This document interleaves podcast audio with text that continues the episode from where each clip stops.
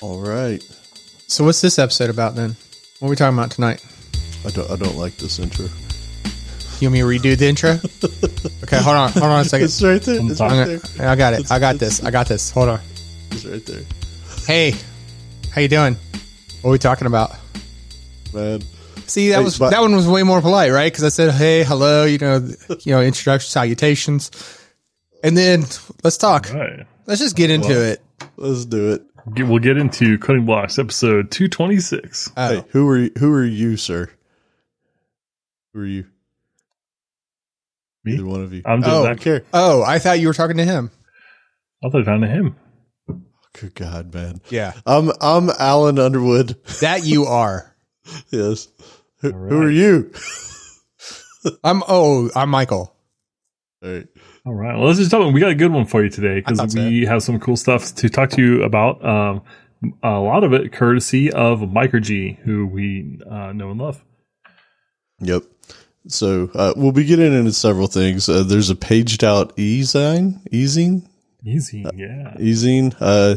There was one one that he submitted that was like merge commits versus rebasing in large repositories, and then we got just a bunch of random other things we're going to talk about before we get into the more research intensive things that we plan on doing here in the very near future. So.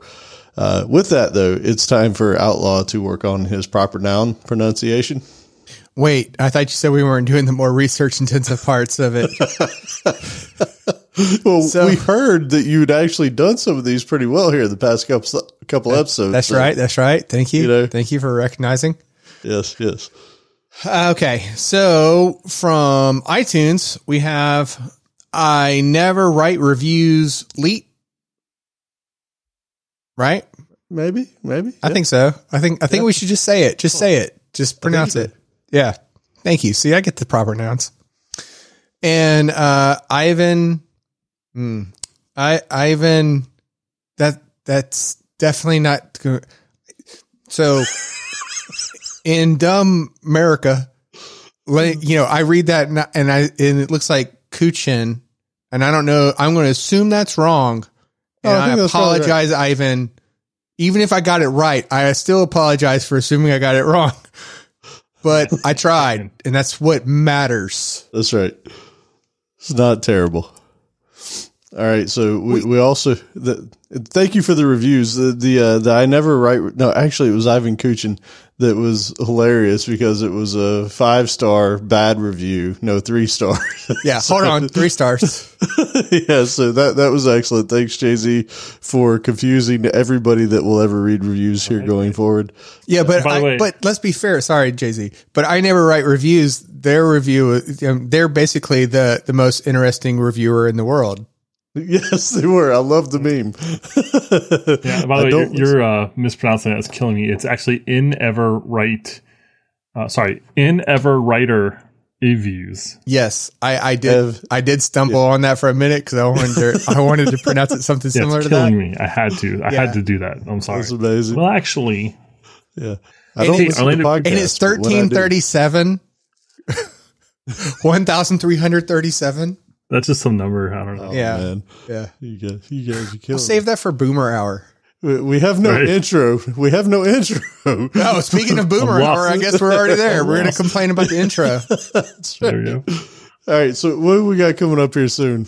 Hey, Orlando Code Camp coming up February 24th. Uh, it's a great event. Uh, it's always great. The 16th annual one. You should go. It's going to be amazing. I, uh, I'm not going to be there. I'm going to be living in Georgia. Woo! So uh, I'm going to have to miss this one. Uh, I'm excited about living in Georgia. I'm bummed about missing Orlando Code Camp. But if you're in the area, you got to go. Uh, actually, he's going to drive back down there. We know he is. Probably. The timing is not conducive to that. yeah, probably not. Hey, so I have an update to the last episode. So we were talking about uh, the wireless microphones and whatnot, and Outlaw pulled out the one that he bought from Shure that was for that, that he uses with his guitar. And I had because he pulled it out and showed the guitar one. Like when I went searching for this stuff on Amazon, so that we could have some affiliate links in there, they actually had like a guitar setup kit, and so that's what I included. But he's actually the one that he has does come with microphones as well. So you can, you can buy that wireless transmitter kit that will work with both the guitar or, or with microphones. So wanted to clear that up. I might even have some, uh, some links to that in this particular episode just to uh, fix it up. Let me say it a different way just to make it abundantly clear. Like it doesn't come with the microphones. You can buy, it's a dual band configuration and you can buy it in a variety of configurations. So you can buy it where it comes with a lavalier mic or like what's the, the other mic where it like looks like it's the color of your skin, but, uh, Britney Spears. Yeah. Whatever, you know, get the Britney Spears mic. You can get the traditional mic setups. There's, uh, you know, whether or not you want, even for the guitar setup, there's like, do you want a rack mount version of the receiver or do you want a pedal board version of the receiver? There, so there's a whole variety of things. And the point was, is because you were talking about using a lavalier mic, uh, a wireless lavalier mic. And this is what was super important. That the point I was trying to make at the time is the fact that it's a dual band. So, right. So, so that it wouldn't interfere necessarily with like your Wi-Fi or get interfered with with your Wi-Fi or whatever else. Yeah, it, it'll it'll find the best signal that it can find across this, uh, you know, all of the all of that spectrum on both bands, and it'll automatically flip to it. And it's so seamlessly easy too. That's the thing. It's to like pair, you know, the receiver to the transmitter. Like I've I I I went down a super. You know how we do. I went down a super rabbit hole. How, how, do we do? Yeah, you know. no, you know. JZ don't know, but oh, come on. I, I go down different rabbit holes. You know what I'm talking about. I do. I but do. so I was like, I went down a super rabbit hole trying to figure out like, you know, find a wireless system that I liked. And especially for like guitars with active pickups, uh, you know, some of those, some of those systems get, um, you know, that the active pickups will bother them. And, uh, but just seeing like the process that you had to go to pair the transmitter and the receiver on some of the other systems was kind of a headache. And then this one, it was super non eventful. You turned it on and it was like, oh, it just already worked. Yeah, which is what you want. So, Speaking of rabbit yeah. holes, uh, I did actually go look up what uh, microphone Britney Spears uses. Oh, yeah? It's the Crown CM311A. This is uh, from equipboard.com, which, if you don't know, it's a, a, site you can look up to see what musicians and, and artists use what equipment, and it will cite cool. sources in there. So they just want to let you know there's a special note on this that says this is this is what she uses and has used on many tours, but she definitely lip syncs. she's not singing through. so you're saying she's Milli Vanilli part two? Uh, yeah, I mean all the dancing stuff. I think they all do now. You couldn't do it. I mean, seriously, you know how out of breath you'd be. It's ridiculous. All right, so one other piece of information. So JZ, I love the tip that he left on last episode with Obsidian and how he kind of keeps things organized and all, all that. So I, I actually went and created a little YouTube video just to, to sort of introduce some people to Obsidian because a lot of people I don't think have ever heard of it. And then two, to show some of the tips that, that he had because I thought they were truly awesome. And yeah, so if you if you got like I don't know ten minutes and you speed it up to one point five, you know it's actually probably not a terrible watch. So, with that, let's get into some random things first. So, I think I mentioned the wireless stuff, right? Like I'd mentioned the TP Link Omada and some other things, and and going down all that, I realized I need I need a, a, network switch and some cabling in my house. Like I just don't like it that I don't have it. It drives me insane. The problem is, is running it is going to be a real pain in the butt. Like seriously, going to be rough. But when I started going through it, and you know how we do, you know how we do. Oh, you ain't got to tell me. I know how we do. So I start looking, man, and things have progressed since the last time I bought some network cable. Like I want to say when I first did this, you know, I don't know, 15, 20 years ago, like Cat 5e was like the fast stuff. So I start looking around, man, and you would think, okay, well, they moved on from Cat 5. Now it's Cat 6. Then you got Cat 6A. Then they have a Cat 7. Then they have a Cat 8. Then they have a Cat 8A and I start looking and I'm like, man, what in the world? So Cat 7 is not compatible with the others, which I find absolutely ludicrous and insane. And Cat 6A is actually pretty fast.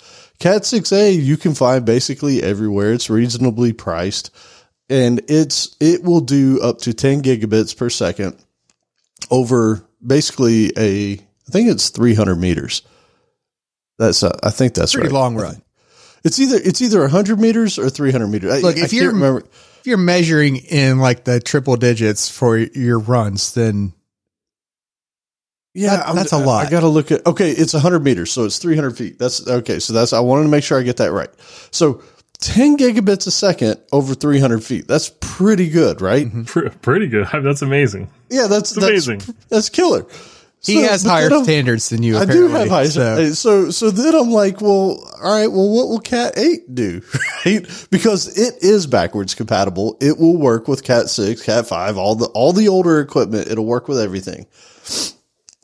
Cat eight will do 40 gigabits per second over 30 meters. So 100 feet, but then it'll actually fall back to like Cat 6A standards if you want to go to 100 meters. So it'll do your 10 gigabits over 300 feet. So I'm like, well, I need that, right? Like, I mean, why, why, I mean, why haven't would I already had it? You know, right? Why wouldn't I? Why am I So- punishing myself? But I Head over to have Best Buy and get you some. Yeah, Yeah. dude, you can't find that stuff anywhere, and it is. It, you'd think it was gold plated. So here, here was. You mean my- Monster doesn't make a Cat eight cable that you bought? uh, I don't buy monster cables because I'll never forget. I'll, honestly, the reason why I don't buy monster cables is I went to a demo one time and they had their cable hooked up to a light bulb and they were like, look at how bright this light gets. And I was like, are you freaking kidding me? You were, you were trying to sell a hundred dollar cable to people by showing them how, how bright that light bulb gets. That is snake oil salesman garbage to the core, right? And from that point on, I was like, I will, I will find another cable. I will never buy that. But I digress. Back to the, the Cat 8 thing. So here was my reasoning, and it may not be legit. It may not be valid at all, but I at least wanted to throw it out there. I like how he's like open for some honesty here because he's saying it like I'm. It may. It may not It be may. legit. It I may- may not need it. Uh, yeah. So he- here's here's why. And actually, I think this is fair because JZ, you were looking at it on internet, right? And you're like, should I get the one gig, the two gig, the five gig? Five. So he- here's my point, and this is this is where things are really frustrating. So if you buy one gig, all the cabling out there in the world right now will basically support you, right? I think even Cat 5e will go up to a gigabit. And it maybe maybe it's a little bit lower. I can't remember. But Cat 6 for sure will. Cat 6a will more than do it. And Cat 8 you're good. But if you start going to 2 gigabit internet, think about it. All the network cards that you have in all your devices are all gigabit. Like they won't even do it. So in order, I, I found this out when I got in Comcast cable here for the first time. I think I got 1.2 or whatever. And the, the ethernet port on it was 2.5 gigs. And then I realized, oh crap, I've got to upgrade stuff to even be able to take advantage of this thing. And so unless you just have one Wi-Fi access point that can cover your entire place without dead spots, you're basically throwing away money if you go to something like five gigs because you need something that's going to take that signal further and take the entire bandwidth. So But what about the idea that you have five connections at one gigabit? um, so maybe, yeah, maybe, maybe that carries some weight, but so I mean, like buying the ser- the point I'm making is that like having that service, there's still an argument to be made for that service, there, and that's why JZ chose poorly when he didn't get the five. didn't get the five I think right. we all agree on that. But here was the reason why I went and bought Cat 8 stuff was Oh, you did go this route. oh wait what did I not make that clear? No, Like, uh, that was you Was know what, sir? doubt? That was my my mistake. I thought I I mistakenly assumed that you were setting this up to like where I would have said like, yeah, you should have gotten the eight, but you were going to tell me why I'm silly for have wanting for have wanted to get the eight, and now I learned my mistake that you in fact did get the eight. So I'm, Yeah, I yeah. apologize. no, it was a stupid decision, but I, I will I will sort of back it up with the Sort of. Things are moving in the faster direction. Now, what I don't get is I think things are moving further in the wireless direction than they are the wired, and wireless is actually getting faster than wired in a lot of cases. But you still have to deal with, uh, like the, the Asus setup that I have right now, it's 6E. What they don't tell you is that 6 gigahertz frequency, those things need to be almost line of sight. Otherwise, they drop connections like crazy. It is incredibly frustrating. So I ended up turning off the 6 gigahertz bandwidth for talking to my devices because my whole family was getting mad at me. Like, I keep disconnecting. And I'm like, oh, okay, I got you. So at any rate, I had remember there's some Yes, problems on you those had problems. uh, Yeah. on those devices. If you had the 6E turned on, then like IoT devices would Yes. uh, drop. It was a pain. So, so basically, what I'm getting to is everything's getting faster. Like if you go buy a cable modem or or a lot of the the routers nowadays, they have 2.5 gig uh, Ethernet ports and stuff on them. So, being that we're pushing in that direction, I was like, you know what? I'm going to future proof this because nobody likes to pull wires through their house much, right? You do that once and you're done with it. So that's why I bought it. But I will say it's ridiculous. You can get the Cat 6A, like uh, Keystone Jacks and stuff. You can get those for a song. Like they cost nothing. For a pack of 48 of those things for Cat 8, I got them on AliExpress for 160 bucks. If you buy them anywhere here in the US, That's like four dollars a connection. yeah. If you buy them here in the US, double four? that.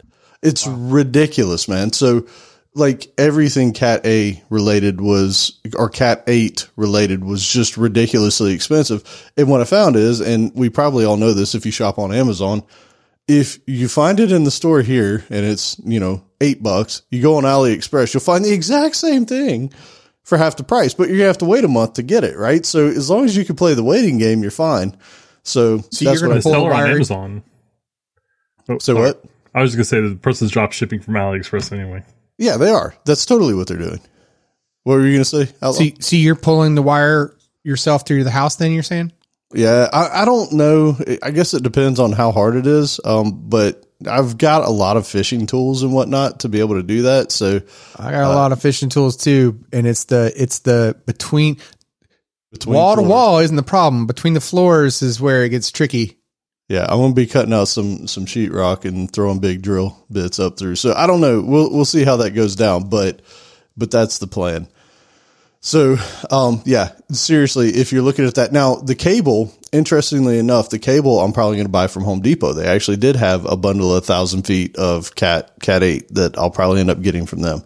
So, anyways, I, I super super expected that you were going to say, and I'm also a little disappointed that you didn't. I expect you were going to say you were going to get it from Costco. Oh man, I looked. I did. and and the network racks also like I'm gonna buy probably a 12U rack. Which, by the way, okay, all right, uh, this this will be really short. You This know is the how last like tangent of the night. this is no, this is the last tangent on this subject. So, you know, like when you were building your computer, like RAM clearance is a thing. Oh, yeah. right. Like if if you if you want that big beautiful RGB RAM, you better make sure that your air cooler is high enough off of the processor to make it fit. Uh, so the same type thing happens with network racks. So if you're looking at a network rack, or if you're planning on setting up something like like I'm going to, uh, don't necessarily buy the 17 inch deep one because oh well the the thing that I'm looking at is only 15 inches. No no no.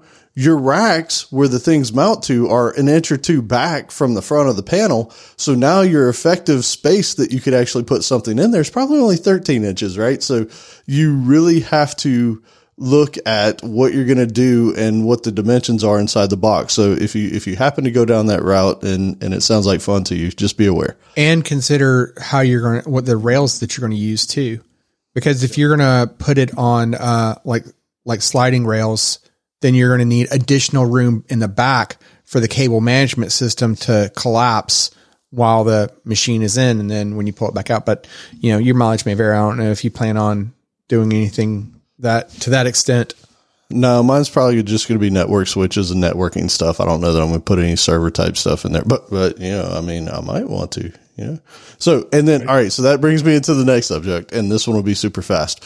All right, so over the holidays, I don't know if it was because everybody was sick and I was bored. I needed to make a trip to Micro Center and upgrade my NAS.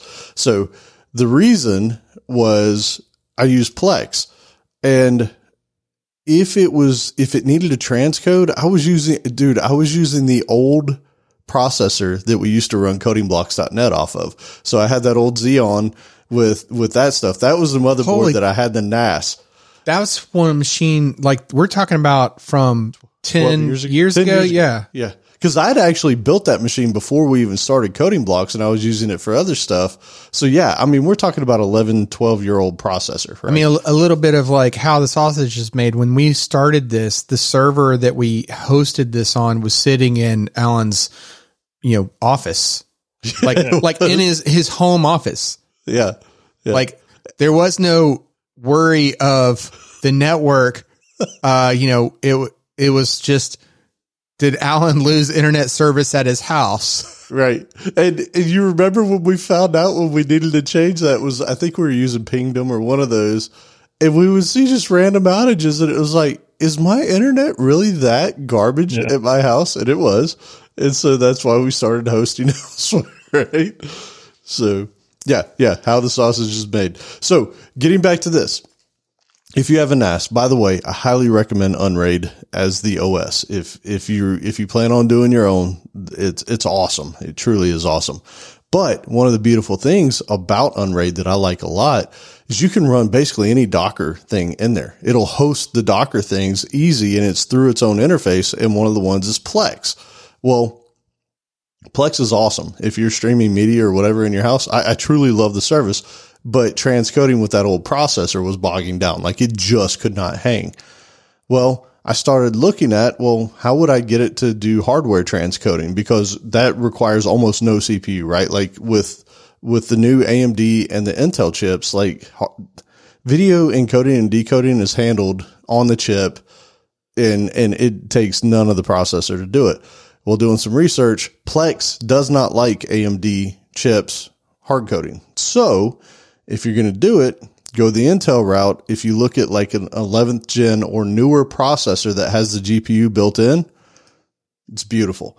Plug that thing in. You could actually pass through, which I learned something about Docker that I didn't know about. You can actually, so you know how you can mount dry or, or mount um, volumes and stuff. You can mount a device. Yep. Didn't know that. So you basically mount the hardware encoder uh, into that Docker image, and then all of a sudden Plex can use it to do the transcoding, and life was was great. So yeah. Wow. Okay. I didn't know that. So all right, now now on to more interesting things. So this is one that mikerg had sent to Outlaw that is kind of interesting. Um, I guess I'd never even really thought about it, but it's an article by actually. I don't, I don't know if I have the article link here. I, I'm uh, getting, I'm pulling it up now. Okay, cool. So it, it's by the company that actually does something to help with this.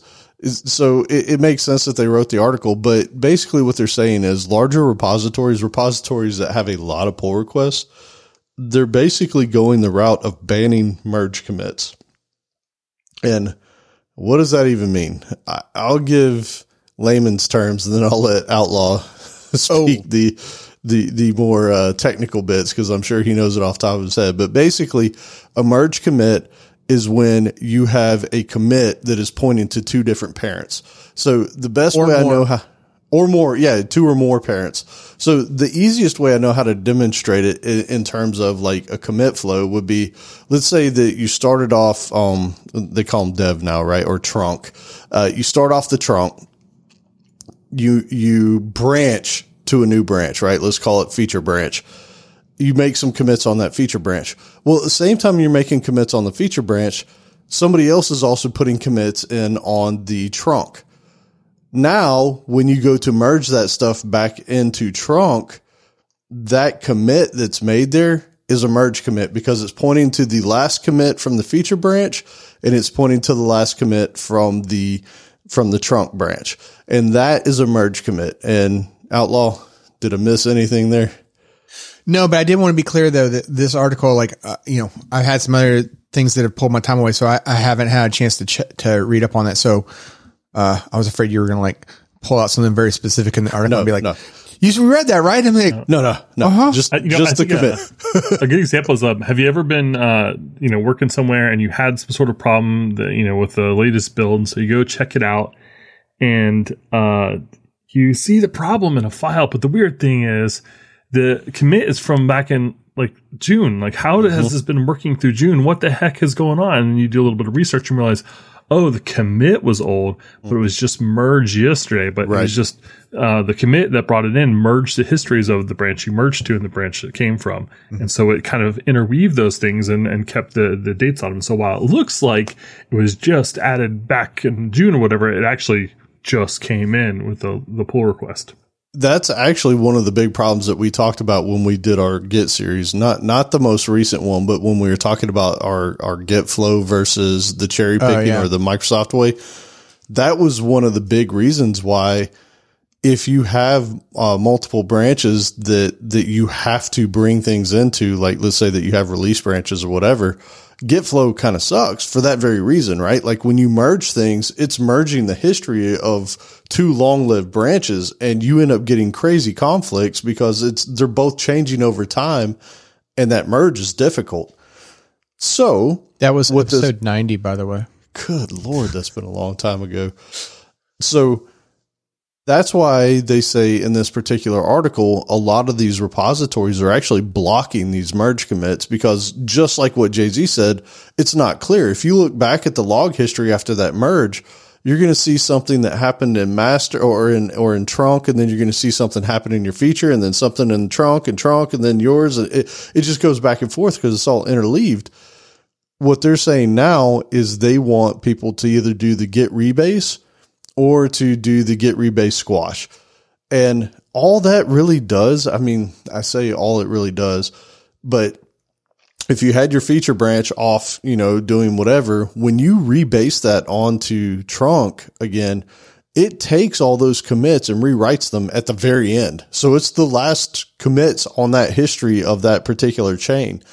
And so that does two things in my mind and, and two things that I very much like is one, it gets rid of that interleaving. So there's no more of this, well, he was doing that at the same time this was done. It doesn't matter, right?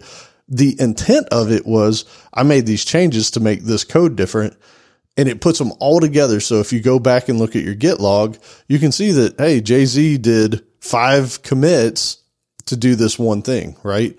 Or Outlaw had three commits and those were at the very end. Even though they weren't done at that exact time, they're stacked on at the end so you can actually make heads or tails of what's going on.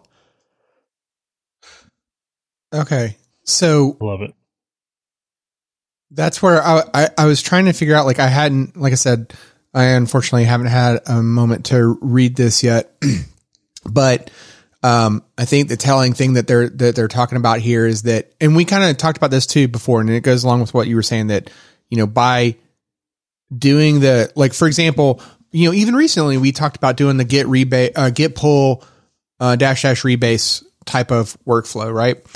and by by putting all of your commits together at the tip of the branch together then like they're they're uh, they make sense. You can you can kind of like see that they all came in um, together instead of it being scattered throughout the history in the example that JZ gave and there was a sentence in here that was like um, over the past decade, more and more closed source repos started banning merge commits on trunk, shifting to the squash, rebase, and merge workflow. The benefits clear.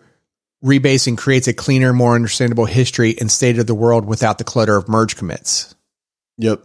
Uh, So- another thing they said in the article that, you know, you don't have to read the whole thing here, but that I thought was telling and I never really considered is another reason on top of making it more clear it, or clearer is it's faster. So when you have a merge commit, Git actually has to traverse all the parents to find out the information which was interesting. I never really thought about it, but it makes sense, right? Like it's not going to store all that stuff in that one place. Whereas when you have a rebase, it puts them all in line, right? So it doesn't have any parents to traverse. It's just, you know, the commit before it is in the same, in the same branch. So you're totally fine there. So it's, it's faster. And I think that's why they said that larger repositories, ones that have like a thousand or more pull requests, they're going this route because it makes the repository cleaner and, and faster to I just operate. So that one was good. Yeah, I'm still I'm I'm still a big fan of, of doing that that rebase before you know personally before I do any of my uh, pull requests and whatnot, just because I I want everything to be together together. But I've also gotten into the habit too of squashing everything. Um, if it's not done in like whatever pull request tool I'm using, then I, you know, I'm definitely doing it the command line beforehand. And, and like I shared like a few episodes back, like I'm even getting into the habit of like, or, or the pattern of, well, it makes sense that somebody might want to cherry pick this collection of commits without all this other clutter of the, of this other commit. And so I'm like, you know, in that, uh, rebase equal interactive, you know, TUI, you know, collectively grouping the things together that I want um, to give someone the ability to cherry pick or not. Yeah, I still use that all the time. Yeah. Now, I will say this article came from this website, graphite.dev, which the whole purpose of this tool apparently is to make like rebasing and pull, pull requests and all that stuff easier. I've never used it. This is the first time I'd actually heard of it, but it might be worth checking out. Uh, that, I mean, that was kind of their selling point in their article is, you know, people don't rebase because they can get into nasty, hairy situations with it, but our tool makes it better, right? So, you know, maybe, maybe go check it out. They do have a free tier. So if you wanted to play with it, it looks like, you know, it'd be, it'd be a good way to get started with it. But, you know, again, I have no experience with it, but the article is there looks cool. So maybe check it out. Definitely. All right. So now, my favorite part of the show. no, uh, so uh, Page Zine, uh, another item that we got from uh, Micro mikerg, and uh, what is is an e-zine. If you're not familiar with that, it's like a magazine that you can get on the internet. What's that? Uh, yeah, the internet is http colon. That's the two dots. I'm sorry, I only have Cat three. Can I still get to it? No, you can't actually. You need to upgrade to 8A. That makes You sense. need to install Acrobat Reader. I have Flash bad. though. Can I? Oh, it's been a sorry. minute, hasn't it? I I I, killed them. I went too far. You Pull did. one out. Uh, and what it is is it's a you know e magazine that has a bunch of articles. They say one article per page. People have submitted them. They've compiled them, and they're on a variety of really cool topics. And some of them are definitely not going to appeal to you. Some are going to you know sound really interesting to you, and some are going to be like talking about things that you've never even heard of. And so you're probably going to want to look at those too. Hey, so so going along with this now, th- this one's interesting. Like w- when Outlaw sent it, I was like, "What in the world?" I I don't know how we're going to talk about this for long. But so here's the thing that I, I kind of hope it does go after looking at it. But the very first one that was released, so the first issue of the magazine was in August of 2019. So, you know, four years ago. issue two, oh, doggone it. I killed it. Hold on. Issue two came out 2020. 2020. So, no, no, number two was November 2019. So August and then November. So they had two in a couple months. Yeah, sorry. Was the call for speakers they as said in uh, the episode two, like, hey, please have your stuff to us by 2020. Right. And then episode three or issue three, I should say, came out in December 2023. So there was a little gap of say four-ish years, which I mean, I'm surprised it came back, but I do want to say like what, what JZ just said a second ago, like there's all kinds of crazy articles in here. And I started listing out ones that I thought were kind of interesting, but the more I went through this this PDF, which by the way is a really bizarre way of doing this, like why not just have it available on the website with links and stuff, and then maybe if somebody wants to download a PDF, sure, whatever. But I digress. There are tons of articles in here, and the cool part is, it's like they're almost capped at a PDF length page. Yeah. So so people had to get their ideas across really quick, right? With with some implementation details, some of it is absolutely mind boggling. Or you just change your font size. or each, which they did. they did. I can Yeah. get a lot in there with like, you know, two, three point font. yeah, I think the smallest one that I see is about a five point. So, I mean, but again, they were kind of restricted to a single page, but the topics are all over the board, right? Like, um, it- it- let me, I'll just mention a few that I saw on here that I thought were just, again, I, I probably could have listed all of them on the page. Like, if, if you truly like geek out stuff, man, th- there's some there's some really interesting, cool stuff in here that I would have never gone out of my way to look for, but because it was in this e-zine, I looked at it. You were about to say something, Outlaw. Well, I was going to say that it reminds me of 2600. Did you guys Yes. ever? Yeah. Yes, that was amazing. They still make that. They do. If you happen to find yourself in a Barnes and Noble, which you know, maybe, maybe, maybe not, uh, they store? still you'll still see them. Yeah, yeah, they still have them up there on the shelves. I always got it from like the local computer store. Like, like if you went into a micro center, they always had like the magazine section and that's where you could find it. I don't know that I've ever seen the magazine section in Micro Center. What? It was near the front. Oh, it's when you're checking out. It's up there. Yeah, Yeah. actually, I saw Hacker News because it's every or it's quarterly, right? Twenty six Yeah, hundred the- quarterly. The, the Hacker Quarterly. Yep. 2600. yeah, it was sitting up on the top shelf in there when I was um, looking for something recently. I think it was the the Intel. So here's a couple of, of them that were just just to give you a taste of what's in there, and this is kind of crazy. So there was this one page that was the Alistair or Alistair Cryptly, a GPT fueled sock puppeteer. Okay, that title tells you nothing. Basically, what this person created is he wanted to have a fake online persona that actually looked like a real person posting things. So he wrote this little thing, uh, this little application that uses ChatGPT that would occasionally write content to Twitter and it would look like a real person. And it does a good job of it. So there's one. Uh, another one. This, this one was excellent. So if you've ever had to look into SSL or cryptography or TLS communication or anything, like everybody thinks it's magic. It, it's really RSA encryption is is a mathematical formula is what it boils down to. And this whole article is about being able to break it and and figure out the private keys if somebody didn't create it properly.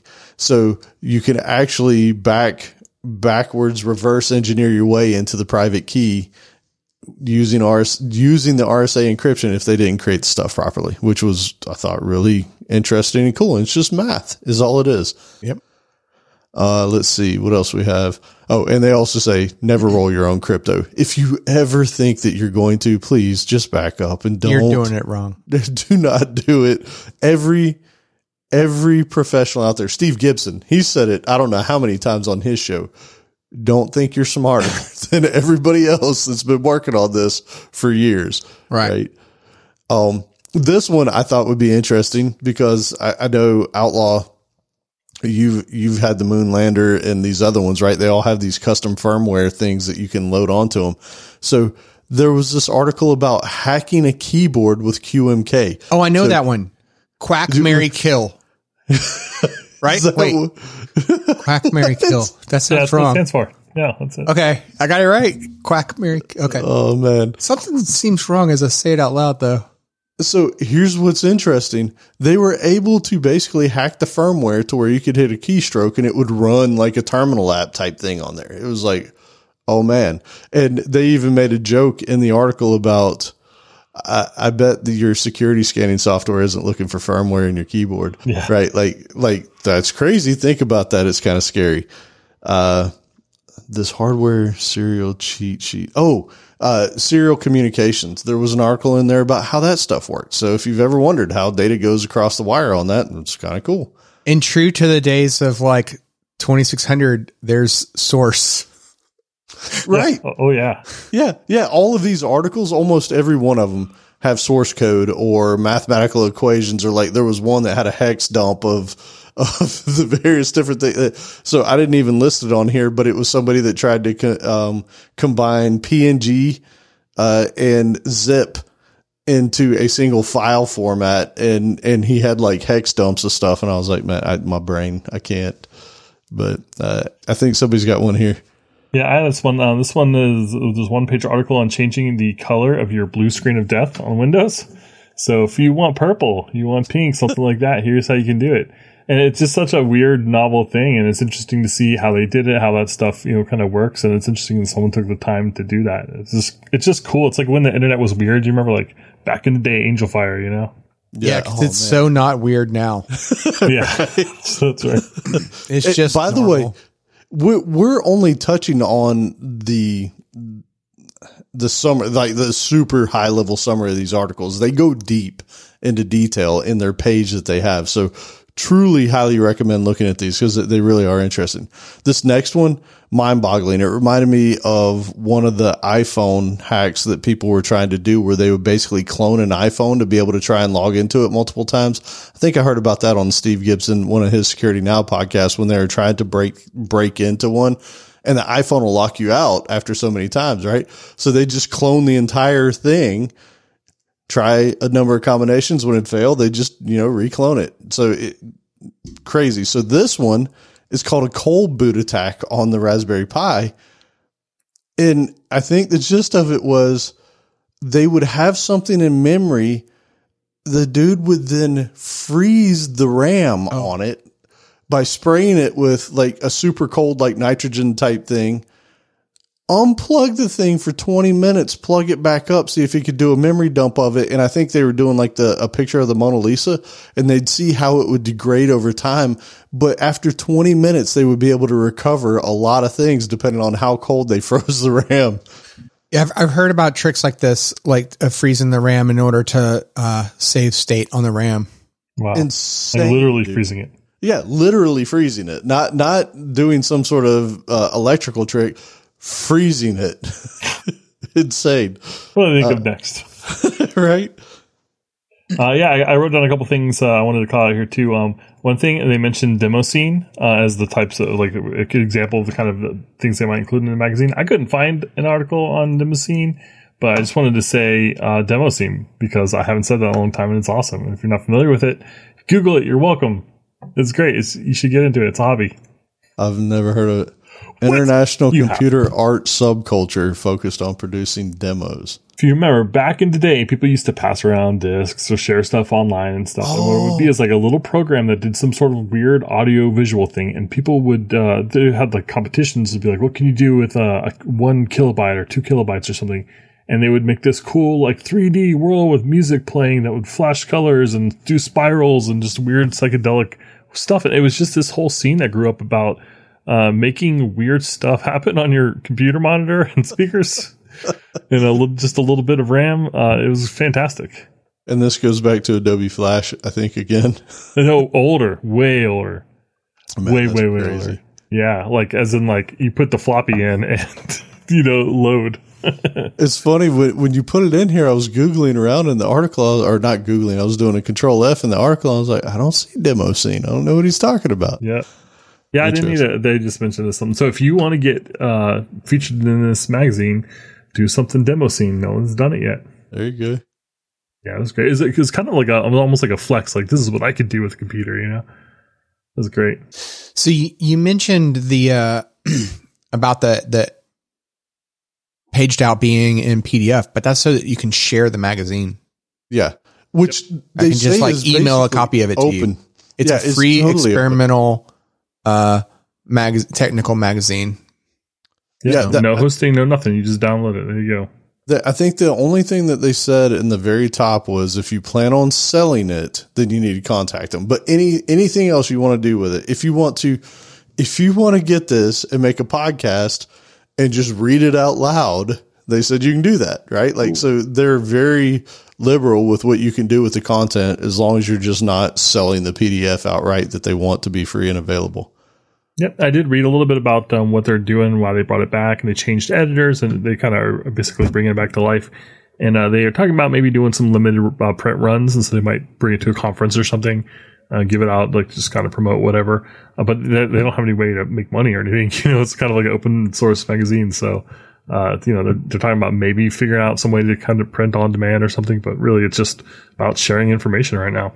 Oh, and and that's another thing. They do want authors. So if you have something cool you're working on, some Raspberry Pi project or or anything, mm-hmm. you can put together like a little one page article and submit it to them, and and it'll find its way into this thing. You want to say Yeah. you're published? That, you're right. You can. Yeah. And like it's something cool about like curated content now and like this day and age where you can like look up anything you want and just like read Wikipedia for hours. There's something cool about someone saying, Here you go, here's a collection of weird stuff. I don't know, I like it. Hey, Speaking of um they come with wallpapers. yes. Every basically the cover of the magazine is a downloadable wallpaper, which is I am now using the skull one from twenty nineteen. It's so Second good. one. Yeah, it's really cool. That's my favorite.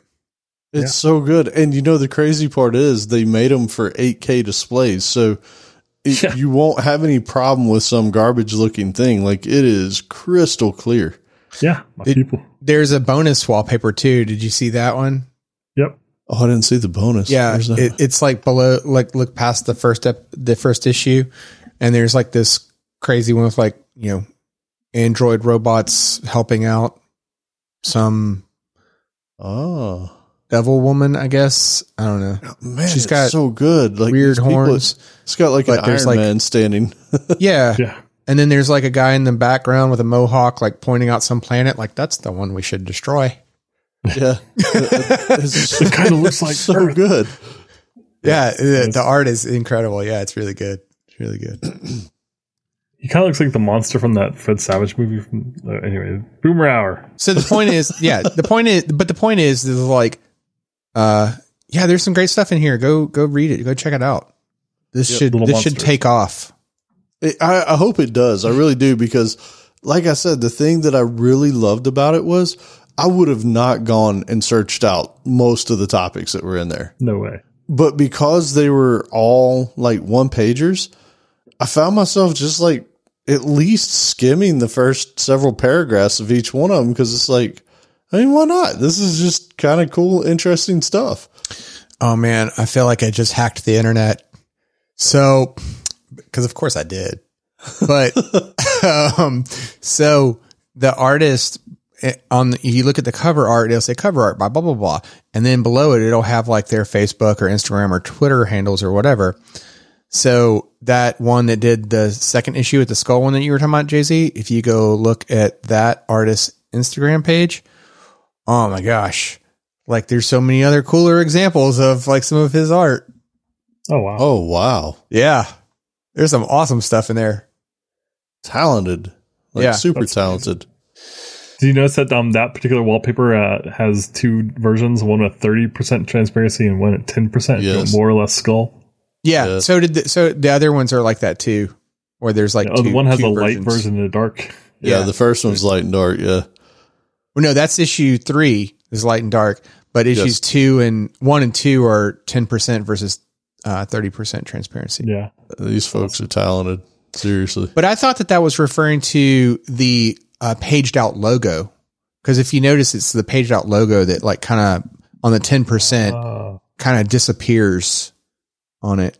I mean, it's still Oh, there, right. obviously, but Well, it's a PNG, so if you're looking at it in your browser, you're probably not going to see the transparency. But if you were to open that up and put it in something with an overlay, you'll probably see that transparency more. well, the background's still gray though, so I don't think that you're gonna.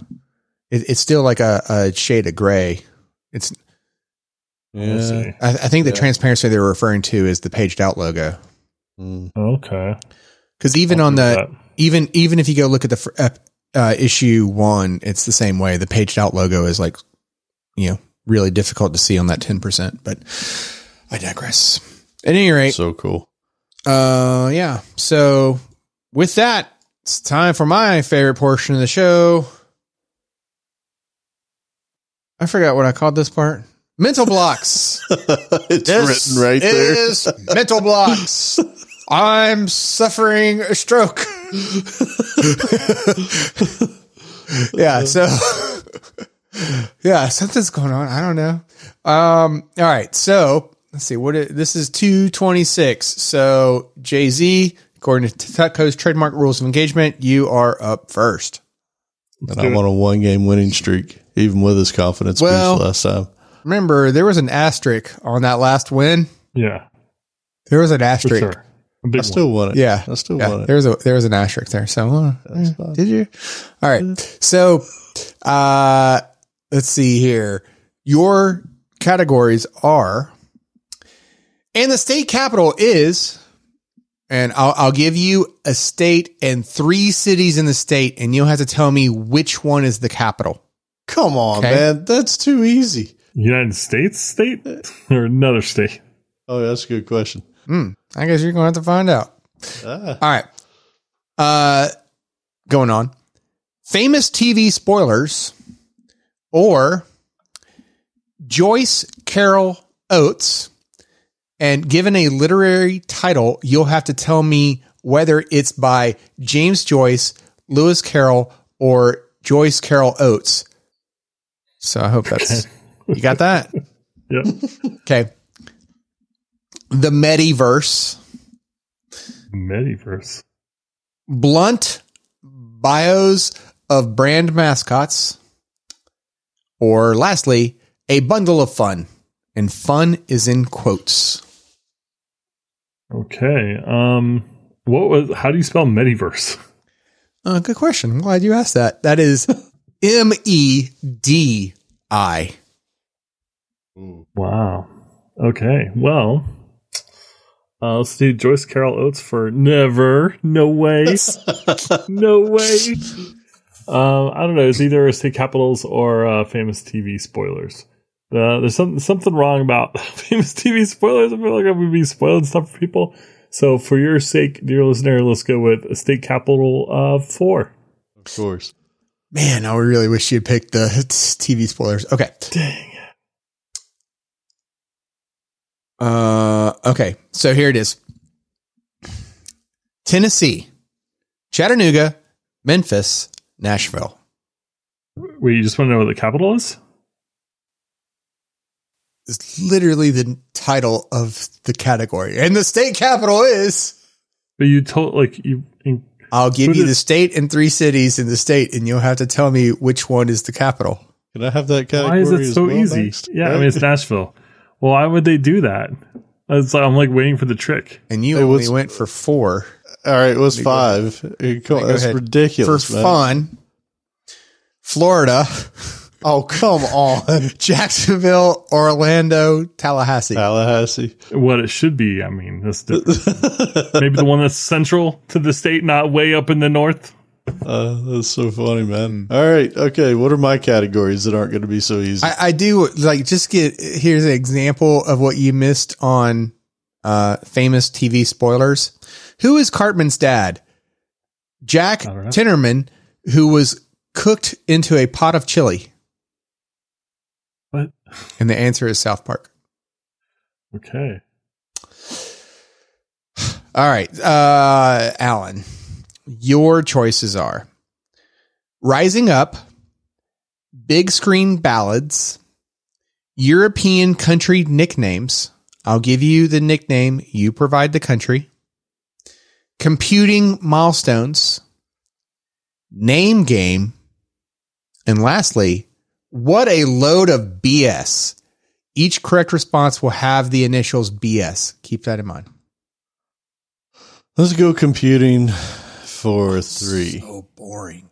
I know. All right. if you get this wrong, I fail. I mean, we're never going to let you down for this, okay? You picked the category that everybody would expect you would pick. Right? Yeah. In 1997, an IBM computer named Deep Blue beat Grandmaster Garry Kasparov. Kasparov. That's what I said. At this game. What is chess? Come on. Has That is Jeopardy just gotten easier over the years? Like, I feel like when I was a kid, it was like, what year was the Magna Carta signed? And now they're Right. like, what's the game with basketball?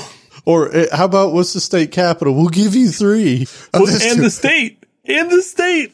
I'm like, come on. It was multiple choice. Yeah. What- like, why is Jeopardy giving multiple choice? Whoa, whoa, whoa. This is mental blocks, sir. I'm sorry. I'm sorry. I'm booming out again. and this is this is this is yeah you are yeah uh this is the the celebrity edition of the game though too Oh, so that's why. yeah okay. Okay. i didn't Okay. Did you want the more difficult ones? No, no, we're good. We'll, Don't we'll tell me next time it's celebrity. I want to feel, you know, smarter. Yeah, I want to feel smarter. Okay. Okay. All right, your turn, Jay Z. All right. Your choices are estate planning, three digit prime numbers, That one. Academy in Latin, bygone tech, scientist rhyme time, and no cap. We'll show you. Well, this one I don't know how this would work. We'll show you words with the letters C, A, and P removed. You'll tell us what the word originally was. Yeah, that'll be hard. Yeah, that one. That one I think we're gonna have to do. But yeah, that one. That one's fun. Uh, I mean, I kind of want to do the primes, but I definitely don't have all the primes uh, with three digits like just at the ready here.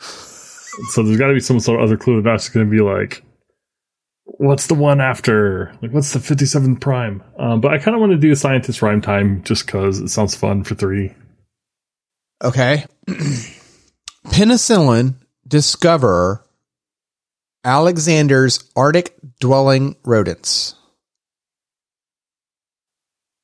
Penicillin discoverer Alexander. Penicillin discoverer Alexander's Arctic dwelling rodents. And there aren't that many rodents that live in. It's got a rhyme though. Discoverer. I don't know. Otter. What are otters? You got to say the name and the thing.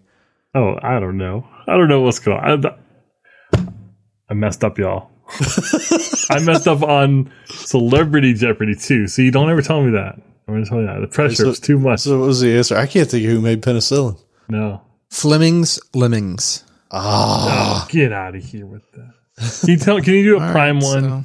so- yeah. Just pull a prime one out of three. Yeah, Let's the- see what that one was. okay. Yeah. This largest U.S. state by area surprisingly only has one area code 907. Alaska. But it didn't even ask. I thought it was going to ask me what the prime was. What the heck? Yeah, but nine zero seven is the prime. 907. I didn't know they were going to give me the prime. I thought I was going to have to be like, oh gosh, 517. Right. It's probably different right. on all of them. All right. He's like, I got Here you. you go. Here you go. Here you go. Hold on. This is what you wanted then. Giddy up. This Beach Boys song about a Chevy hot rod shares its title with a household cleaning product. What is? Uh, Fuck.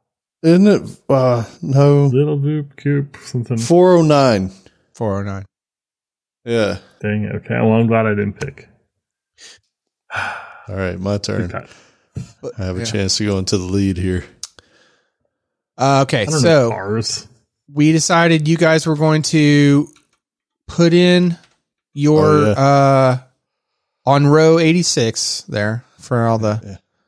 and I'll, and you can play at home at long uh, play along at home too. On row 86 just enter in your bet amount enter in your number and then I'll I'll plus or minus it afterwards but oh wait no you should have to reveal what your bet's going to be. No I need to know We have your to bet's tell gonna you. yeah yeah We have to tell you privately. yeah all So right. you just go ahead and look down at row 126. I knew what I'm doing. Uh, I'll, I'll put mine uh, over in uh, I 96. Outlaw's got to scroll all over the document. Oh, I just moved it to uh, A13. what is going on here where's yours Allen I said 126, man. I don't see anything on 126. C, C 126. oh, C, the letter C. Okay, yeah. I was saying C. That wasn't confusing. at all. All right, well, I just changed it, so You changed his? yeah. That's course. hilarious. All right. All right, we're gonna have we go. to have to come up with a better way for this because the the category is world landmarks. Uh, All right. Now I can't see what the things are. Where did where did you put yours, JZ? You moved yours. you just put it I up there. deleted it. I mean, you know what it is. I'm going all the way four. I don't care. Where, where, He ain't scared. Just he's got four. I'm going all in too. Okay, good. so you're both all in. All right, fine. Yes. You're both all in. So Okay, you guys are gonna have to figure out how to give me the answer. But also famously cracked like the Liberty Bell, this 14 ton landmark still sounds its distinctive bong every hour. Uh, You you got to write it down somewhere because it because he okay. yeah. Well, now make sure he's not looking at what you write I down. can totally see. Well, how, how did he know? what is? Did you really see what he Yeah, I saw what he wrote. Yeah. Oh, okay. Is it right? I don't know. I, I can't think of anything else. Um, say, say the thing one more time. It's cracked. You said. Also famously cracked like the Liberty Bell, this 14 ton landmark still sounds its distinctive bong every hour. Mine is not right. No, I don't think yours is right. I, I don't have anything. I can't think of it. All right, so so Allen went all in for three, and JZ went all in for four, right? Yeah. And I said I would I would I would mm, do the minus or pluses as we got there. Yeah. So let's see, Allen. Okay, wait a minute, hold on. Allen, did you you carry deleted your answer? Oh, I see, I see, I see. Jay Z's. Allen didn't answer at all. Correct, So yes. that definitely makes yours a negative. I think it's just fair to say, right? Like we don't have to carry the one. Okay, so uh, Big Ben is the correct answer. Oh, Jay look. Z. Serious? Wow. Okay. I didn't know it was cracked. Doesn't seem like it should be 14 tons. It seems like way bigger. Like American cars are 14 tons now. You know? That's because all the batteries. Uh, all right. Well, I I won. I guess. Woo. Yeah. You did. So Good. legit won that time. a new winning streak, and also no asterisk. So yeah, Yeah. legit. All right. Yeah. All right. What if I didn't actually believe in my answer? Does that count against me? No, I mean you answered. You still I, wrote it. I didn't know it was Right. cracked. Woo. I learned something today. Apparently, neither did he. Yeah. I just didn't know how much it weighed. I would have guessed like 76 tons. But That's a lot to be suspended in, you know, on a building. That's true. That's true. I guess it depends on where you start weighing it. Yeah, that's the thing. I'm like, wait, is that? I mean, the building has got How to do be you weigh a building? Yeah. more than that, right? Like, or is it? Maybe it's a small Has to building, and I just didn't realize which Nah. part are they talking about. Yeah, Are- is it just the top? Like, I don't know. Yeah, I That's don't know. interesting. Yeah. It's, it's But just hey, a crack. can we can we just for a moment just acknowledge, like, maybe give kudos where kudos are due, because that's a proper noun, and I got it right. Yeah, good job. yes. Big Ben. And that wasn't mental blocks. hey man, don't judge me. I got it Sorry. right. Yeah, Don't- you did. I got to win. You did. Yes. Two three letter words. Didn't It's still a stick it W. out. It's still a W. That's right. Doesn't matter how we got there. Hey, speaking of props, uh, don't forget to drop us uh, some number of stars in that review. Uh, you know, we love it. We appreciate it, especially when there's more of them. Yes. Uh, and yeah, that's great. We- we More like the it. bigger the smiles. Yes. Thank you much. Speaking of files, I, think got some fun stuff. Two is the max, though, right? They changed the God. star It system. depends. Now you're doing it. It depends. what happened? Did you guys like collaborate beforehand? We're like, I'm the five star now. Let's wreck it. Oh, five. I think we already covered up having a stroke on air, right? So, like, maybe was it not two? Uh, five and up only, please. I give. So hey, I got some fun stuff to talk about. So Okay, talk uh, about some it. fun project ideas. Uh, sometimes people say like they want to have a side project and they don't know what to do. Uh, I got some kind of some stuff for you. Like you know, I love game dev. I think it's really cool. Uh, one thing I've really uh, struggled with has been like the art side of it. So there's been a bunch of projects I started. And I'm like, all right, I'm going to learn pixel art. That's too hard. I'm going to learn 3D modeling. That's also too hard. I'm going to do other people's assets. Uh, somehow, also, even that is hard. like, how can I do stuff without art?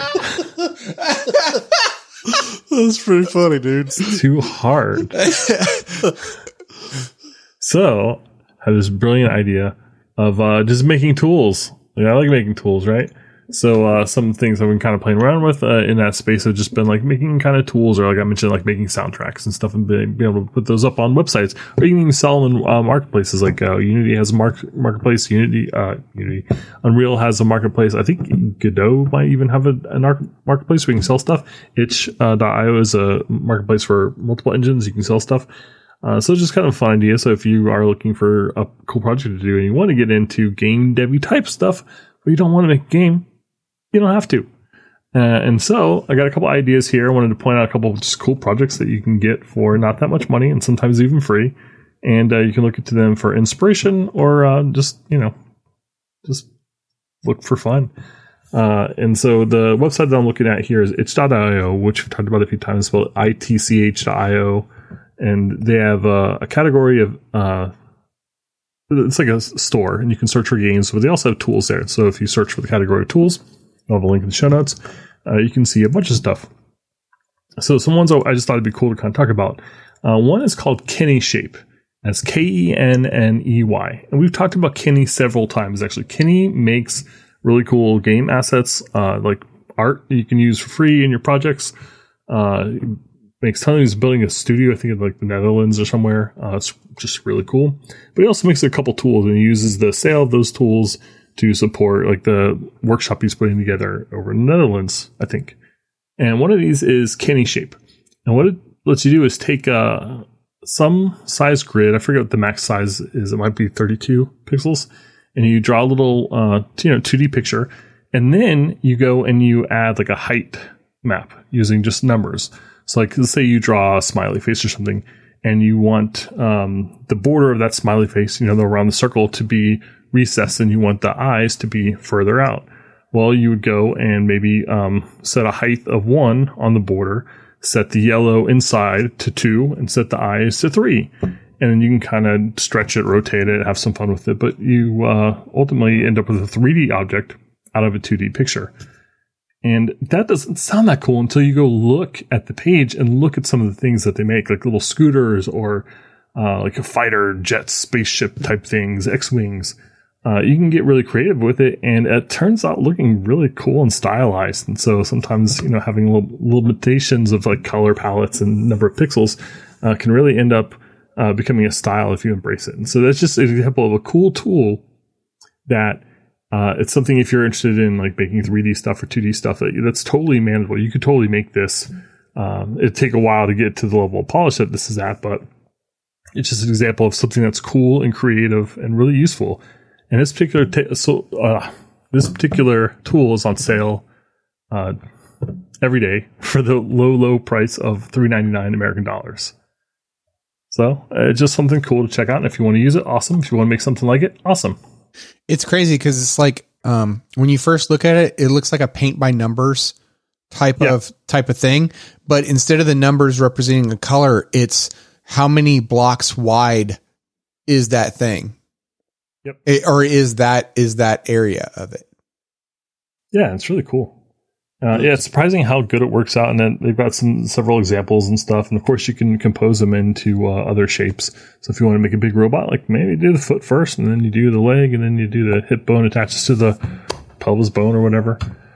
Uh, make big robot. I don't care. Uh, speaking of assembling things, here's another one. This one also from Kenney. Uh, this one will run you 1995 US or uh, thirty nine ninety five uh, if you do uh, the deluxe package, which has more shapes. And what it lets you do is it uh, has a bunch of shapes uh, sorted by category. So you might have one like town, and you go to town, and it has walls, and it has doors, and it has windows, and it has roofs, and it has sidewalks. Like just these little super basic shapes, but you can compose them together and you take a couple windows, take a couple walls, take a garage door and a roof, and you just made a little house and uh, you can take that, stretch it, change the colors, make this part taller, you know, rotate it around, flip it around, whatever, and just make uh, 3D assets that are again like really limited. Like this is obviously very limited compared to like a Blender or something like a heavy duty uh, 3D modeling tool. But uh, because of those limitations, it comes out looking really stylized, and it's just cool. So it's cool if you want to get into 3D modeling and you're looking to kind of baby step your way in, you can get this. Or if you want to make some sort of kind of tool or package that deals with 3D shapes. Like here's a way to kind of get your foot in the door and learn a little bit more about it. And at the end of the day, all you're really do, doing is just spawning objects from some sort of prototype, stretching them and saving the position, and then you export it. So it's not super complicated, but it is really cool and really useful. Huh.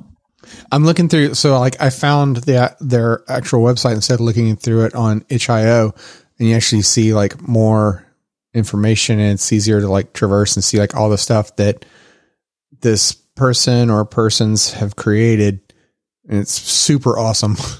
Yeah. One called like mini skate. So you could all the, all the assets that you might need to build a skate park. Yeah. Oh yeah. Those are So really you cool. just go wild. It reminds me of like back in like the uh, Commodore 64 games. I had this. I don't remember what the name of the game was, but you could build your own racetrack.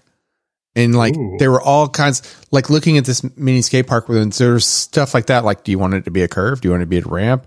You know, and stuff like that. And you could set gravity and and like, is it mud or is it uh you know like a ra- a tar surface or concrete surface or is it dirt? You know, yeah. um that's what it reminds me of like in your ability to create your your map Yeah. Yeah, it's really simple. Like it snaps to grid. Like you can go in and you'll see there's a lot of polish in there. So I don't mean to say that this is like some easy project that you can do in a day, but uh, you can see that you can get the bones of it working quickly and you can see where it's going and you just got to put that extra time on, you know, getting all the exports right and, you know, having the user interface be really, really good and easy to use. oh man there's one called pixel platformer like you could basically redo a mario type world Oh yeah, yeah. Oh, you're looking at his assets. So yeah, he puts a ton of assets out, and they're all totally free, uh, royalty free. You can use them, and you can sell stuff. I think he does have one stipulation in uh, the license agreement that you won't use it for NFTs. He really hates NFTs. But I think other than that, you can do whatever you want with it. Yeah, I was looking at the license for this. It says, uh, what are the licenses for the creations made in Asset Forge? And you can just use them. Anything that you make in it, it's yours. You can use it personal, educational, commercial, whatever you want. And you don't even have to credit because Oh, you paid, Okay. you paid 19 bucks for it or whatever. it's creative commons zero for some of these because some of the assets you don't you're not they're just creative commons zeros you're not Okay, paying anything you're just downloading That's pretty cool. it's great for game jam stuff like that. You can always just make assets directly and put them up uh, on itch.io uh, IO and just help the world out. It's nice. Uh, another one I wanted to mention uh, is really cool. This is an old one, but it's a, it's a goodie. Tiled is the name of it, and what is is a sprite map, a sprite map editor. So the idea with a sprite map is basically you've got a collection of sprites like a, a 2D sidewalk, a 2D tree, a 2D whatever, and you go into a map and you can like lay it down and say, here's all my grass tiles. And what it is is basically indexed. So rather than being like uh, eight pixel by eight pixel image stamped over and over and over again. Like obviously it like links back to that index and says this is sprite number one.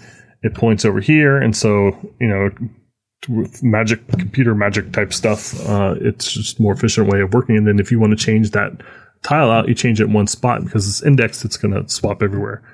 Uh, which is just a nice way of working. And because it's uh this is a fancy editor, it's got layers and stuff like that, and you can tag the layers, you can add all sorts of annotations and do cool stuff. So you can say this is my ground layer.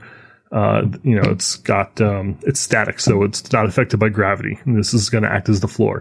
And my next layer is trees, and I want trees to be a wall layer, meaning the player can't walk through them, stuff like that. Uh, but it's basically just a tool that you can use to make games easier. You can make your maps and stuff in this external tool and then import them into a Unity or Godot or whatever. It's just really nice. And like, who doesn't like messing with that stuff? It's amazing to me the number of niches out there yeah. for, I mean, when you get into something like this, like this stuff is super helpful. Like you don't have to, it's like you said, you don't get bogged down in, in that stuff. Yeah.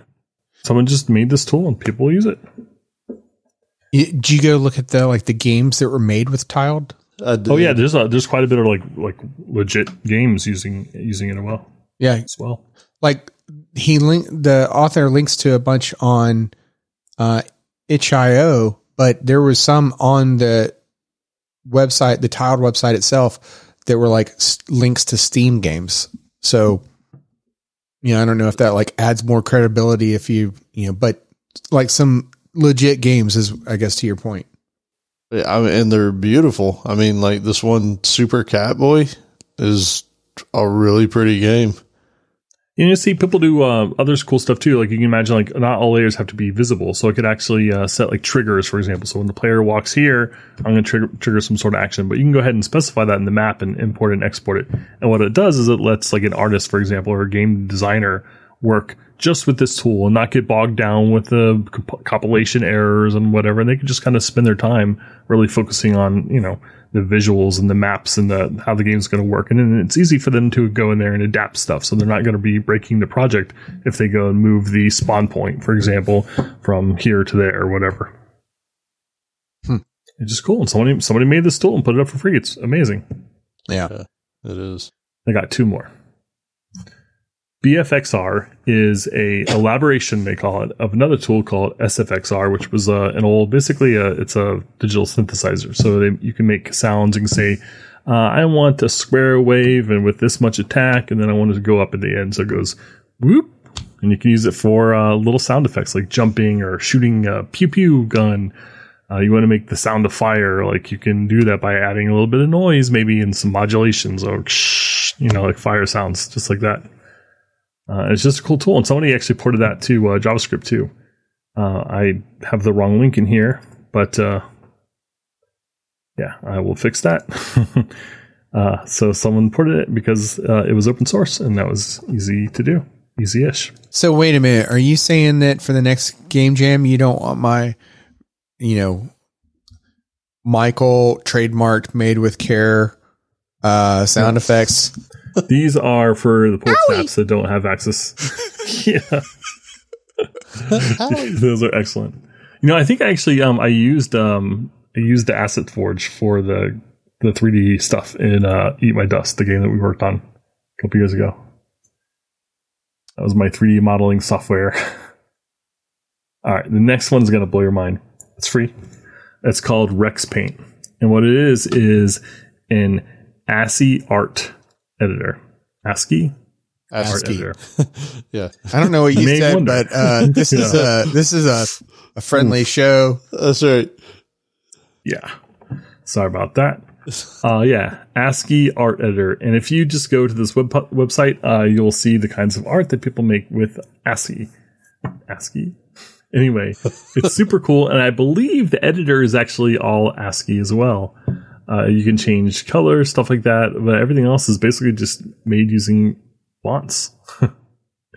and you might think that sounds basic, but when you see the kinds of art that people are doing with it, it's pretty incredible. And it's got tools for doing things and kind of batch and aggregate, adding noise, uh, shading, all sorts of cool stuff. Uh, you would never expect people to do with uh, ASCII, but they do. I don't know why, but it's amazing. It looks super cool. And the stuff you find is is sort of mesmerizing. It's my rabbit holes. yeah, you can get lost in these things for sure. You see the dwarf miner? Dwarf. Door. Oh yeah, yeah, yeah. But if you go to the galleries uh, tab, there's like a whole bunch of other stuff in there. Oh yeah, yeah. Something like the guns and weapons and stuff looks super cool out of it. Yeah, just the people, the characters, even the maps look super cool. And it's all ASCII. So if you want to say like, oh, well, I can't do art, like I said earlier, I'm like, well, uh, you don't. I mean, it is still art. It's just you're using a different kind of brush, I guess. Welcome to our podcast. This should have been our our logo. Yeah, I mean, it still can be. Let's get ChatGPT to do it. I I just love the look of it. I just think it's super cool. And it's something about the limitations. Like, who would have thought like you could make such cool stuff with uh, ASCII? Sometimes the uh, the limitations set you free. That's awesome. Yeah, we'll have links in the show notes, but I just thought it was cool. So it's nice to look at for inspiration. Or if you, if you want to use a game, here's great tools. If you just want to make a tool, here's a, a you know some inspiration. And if you just want to have some fun and look at weird stuff people are doing on the internet, here you go. He's got something for everybody. All right. Remember when we said that the internet was normal now, and Yeah, you're saying like weird stuff on the internet, but I guess still okay. weird stuff out there. Still, I guess so. I guess so. All right. Well, with that, uh, we'll have you know links to all this stuff, and we head into Allen's favorite portion of the show. It's the tip of the week. All right. Hey, if you subscribe to Audible, and uh, if we had a promo code, we would insert it here. Uh, if we don't, then we don't. Uh, but if you subscribe to Audible, uh, don't forget they have a ton of free content available, and sometimes that's in the form of like dramatized uh, episodic podcasts with like vampires fighting dinosaurs and all you know got the foley and the footsteps and all you know the psh, psh, pew pew type stuff. Police sirens all scary when you're driving. Uh, that all that stuff's great they also have what they call the great courses which is a list of basically kind of college level ish courses that uh, you know available for you to listen you do have to be a member but you don't have to pay for it past that so if you're paying uh, you know the the eleven dollars a month, whatever it is for you know the uh, token a month, whatever they call it, uh, then you have access to this. And the one I'm listening to now is part of a large series of courses uh, on the fine arts, uh, specifically fine arts and music. And the one I'm listening to, even more specifically than that, is how to listen to and understand great music, third edition. And what it is is basically like a music appreciation course. If you ever took one of those in university, I did. It wasn't great. This is way better than that. And this is a 36 hour course that dives through history, talks about, uh, you know, music and like religion, for example, and how the music tied into religion and how those two things evolved together and how that changed whenever, you know, this happened and that happened and whatever, and how, how basically culture and, music kind of changed and evolved together. And uh, it's just super cool. Like i'm i'm basically uh, i've just passed the renaissance now and i'm into um i don't know like the 16 maybe 1700s oh so that's which is quite a bit past the renaissance i should say but i'm in the 1600s uh, now and uh, it's just really cool uh, and i recommend it and because it's an audio podcast it's really easy for them to do things like playing segments of songs and of course all these songs are uh, you know, public domain now. So it's really easy to say, like, here's the prelude in C sharp minor. Let's, you know, focus on this 30 second segment because it's a good example of something else. Just really cool. And you should listen to it. And so the, the one course I mentioned is 36 hours. And there's, uh, I don't know, like 20 something of these courses. So you're looking at hundreds of hours just on music. And there's a whole bunch of other courses too, but who cares about those? Okay, so you, you're gonna have to sell me on this a little bit. So that's pretty interesting. On uh, not necessarily the course, but Audible. So my my biggest thing with Audible has always been you spend 15 bucks a month and you get like a certain number of tokens, and you can't even listen to a whole audiobook usually. They changed that. Oh, really? I have not seen a book go more than one token in years. okay, but you only get like one or two of those, right, for a month. One month for 15 bucks. So so one so you can listen to one audiobook in a month, which Well, you keep it.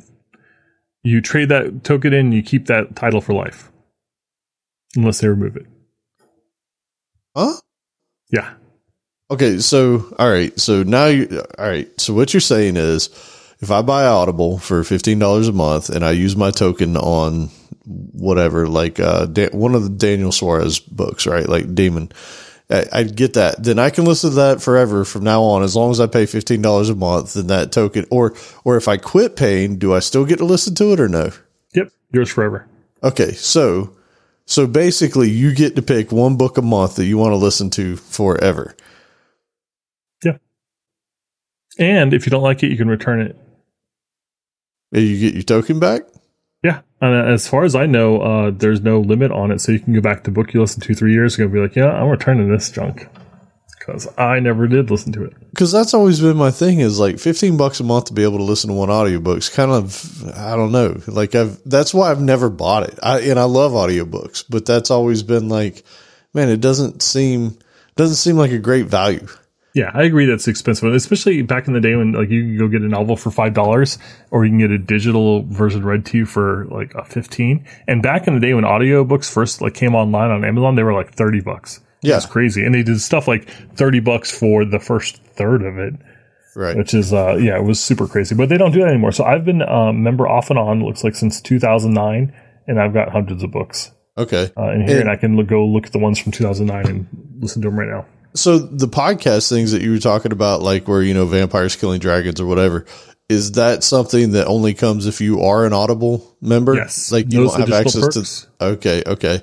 So, so there's additional stuff that you can get on here that that's, I guess, not obvious to anybody that's not subscribed to it then. Yeah, they call it the Plus catalog, and it's super high quality. Their podcasts, like their their dramas, are really high quality. I forget the name of the one I was talking about there. There wasn't actually dinosaurs in it; it was just vampires. It was Darkness or Eternal Winter or something. That, yeah, I mean it's great. I just uh, I listened to another one that was sci-fi. Uh, it doesn't matter, but um, they're all really good, and they're all just part of the the Plus catalog. It Okay. included with membership. And they also Oh, and there's also books. originals. Yes. Yeah, there's actually just a bunch of books that are available with membership, and you just go grab them. It does look like I can't return books from 2009. I don't know what the you know the the terms are there, but uh, everything in the last year I can return. I, I might give this a shot at some point. You, you've almost sold me. All right. Yeah, I mean, frankly, for me right now, it's worth it for the course, like 15 bucks. Like, and of course, like if you buy, that's 15 bucks is like if you do monthly, if you buy it, you know, for- pay for a year or whatever, all that stuff. And they have all sorts of uh, credits. Like if you've never signed up before and you use someone's promo code, like if we had one here, uh, you would get a free month. Uh, the, the deal I just did recently, because I just quit. And then I, you know, I started listening to the course and decided I wanted to stay. And they sent me an email. They're like, hey, come back for $5 a month Right. for a limited time. I was like, all right. And there's no, tur you know, I could quit as soon as it goes back to the normal price. Uh, so I did it, and uh, I don't think I'm going to quit again. Playing the game. And and how much of that series do I have to listen to before I get an artist that I recognize? Oh, I don't. I don't think it's. I don't think that course is ever going to get to one you'll recognize, unless you recognize Bach. That's how they say it. Sebastian Bach. Bach. No, Oh, look at it. the other one. Other one? I know the one you're talking about. It's not that one. That's awesome. Okay. All right. So for my tips, I actually I had a couple. The first one, I think that Outlaw like so it's actually the second link there. The first link is to is to this repo that sort of has these things about visualizing Git. And the reason I included that one is they have some common ones like what a rebase actually does. They have the things there. But I think what's more interesting is click that second link.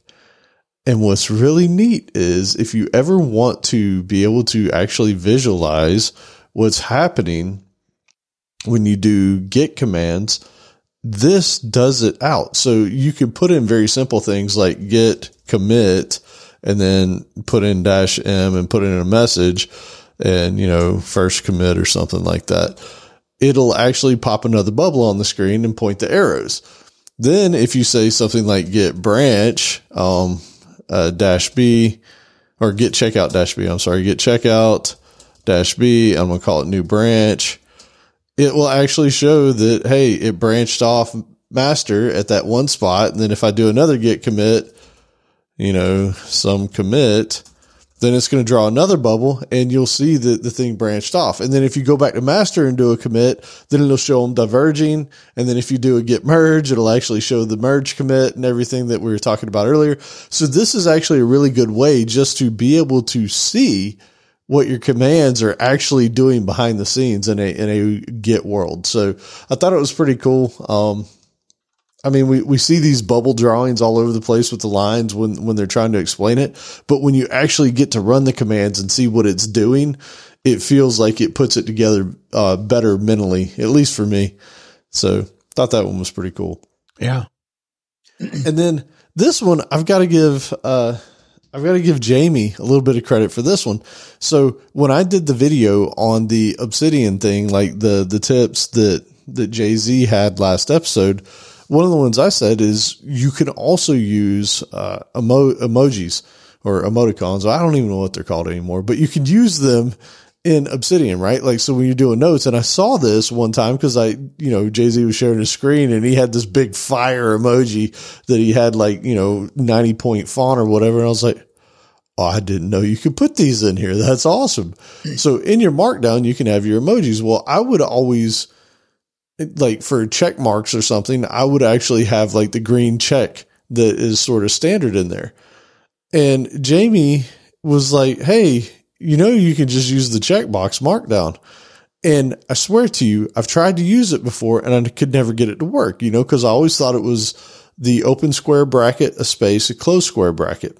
I could never get it to work. It's because that's not actually the markdown for it.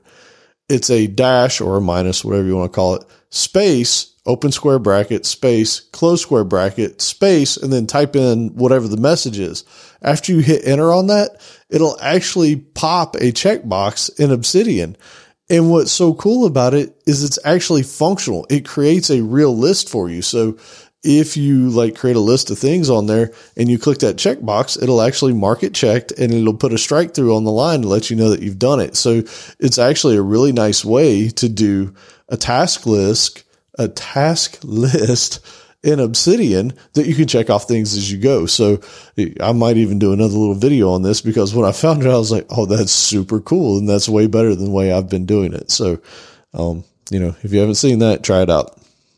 Yeah, the usability is really good. Like it's it's interesting that they managed to mix stuff like that in, and when you're still in markup mode, as you would think, like in your markup mode, it's only going to show the markup, but it doesn't. It shows it, but when you click that line, it will give you the ability to, to edit it. So it just works out really well in practice. Yeah, you don't have to go to the viewing mode to do things like this. The only thing that I don't like obs- about Obsidian that I still switch back to, to Visual Studio Code for, and this is more how the sausage is made here. Like we kind of do our show notes in Markdown inside of Google Doc, right? Obsidian, uh, I take that stuff to Visual Studio Code and I'll say, Hey, show me the markdown view or show me the, the actual viewing view of the markdown. And then I'll just tweak whatever we had in the show notes to make it look good. Then, because Visual Studio Code outputs that in HTML ish type stuff in the viewer, I can just copy that and put it into our WordPress thing and I'm good to go, right? Like it's, it's not a terribly difficult process.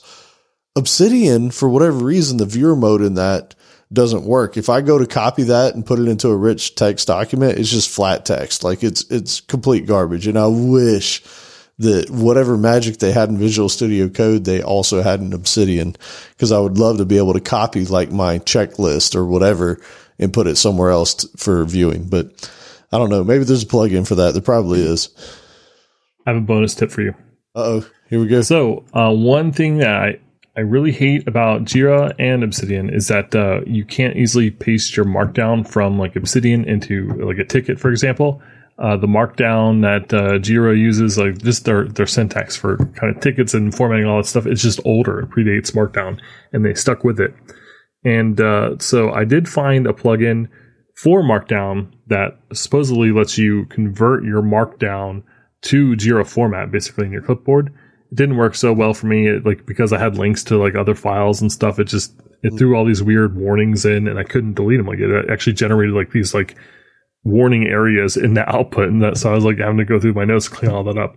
So I went and looked at what it was based on and I ended up finding a Visual Studio Code plugin that does the same thing. So now what I can do is uh, with this plugin, I take my notes from Obsidian, throw them into Visual Studio Code just in a new window, run the plugin, and then it converts that to uh, the markup used by Jira. So I can then go take that and paste it in, and it keeps all my formatting, keeps like the code blocks, it keeps the links, like everything just works beautifully. So I don't have to go through and like kind of massage that stuff. Yeah, I mean the massaging's painful. That's where you spend Yeah. most of your time because you've already done the markdown to get what you wanted in the first place. Yeah, I love having the markdown in my so like my you know Google Drive, like how I can share it and share my notes with other people. Like all that stuff works great in plain text. If they have an editor, even better. Uh, but then I go to Jira and paste it in, and it looks like garbage. So now I have a solution for that. That's very nice. Very nice. I just thought your Jira's looked like garbage because you were doing it wrong. But now, Uh, now I just feel bad. Now I just feel bad. Uh, Uh, no, I'm just kidding. All right. So, uh, my tip of the week is if you haven't already done this, if you and your family haven't already done this, then stop what you're doing because I'm about to then go do this. So, um, a couple of major versions back in 15.2, Apple released the ability to add a legacy contact for your Apple ID. So if you haven't already done this, um, you go do it. You can find it under uh, the settings app. I don't know if um, Google has a similar thing, um, but you'll need to do this in your settings. If you do it, like, like, let's say you did it for your spouse, right? All you're doing is allowing your spouse to be a legacy contact in the case, in the event that something should happen to you. It's so it's not, it's not, you know, you're not giving each other. It's just one way. So if you wanted your, your, if you wanted to be the legacy contact for your spouse, your spouse would also have to set it up is the point that I'm trying to make. So, but this will allow you to gain access to um, a family member's account should you know you ever have a need to um, and and it's not something you're going to do on a whim right because once you start the process of the legacy contact process and apple approves it then there's a three year timer on that account before apple deletes the account altogether so you're not going to like just be able to gain access on a whim. So, you know, let your family members know like, Hey, there's nothing, uh, no harm there. Right.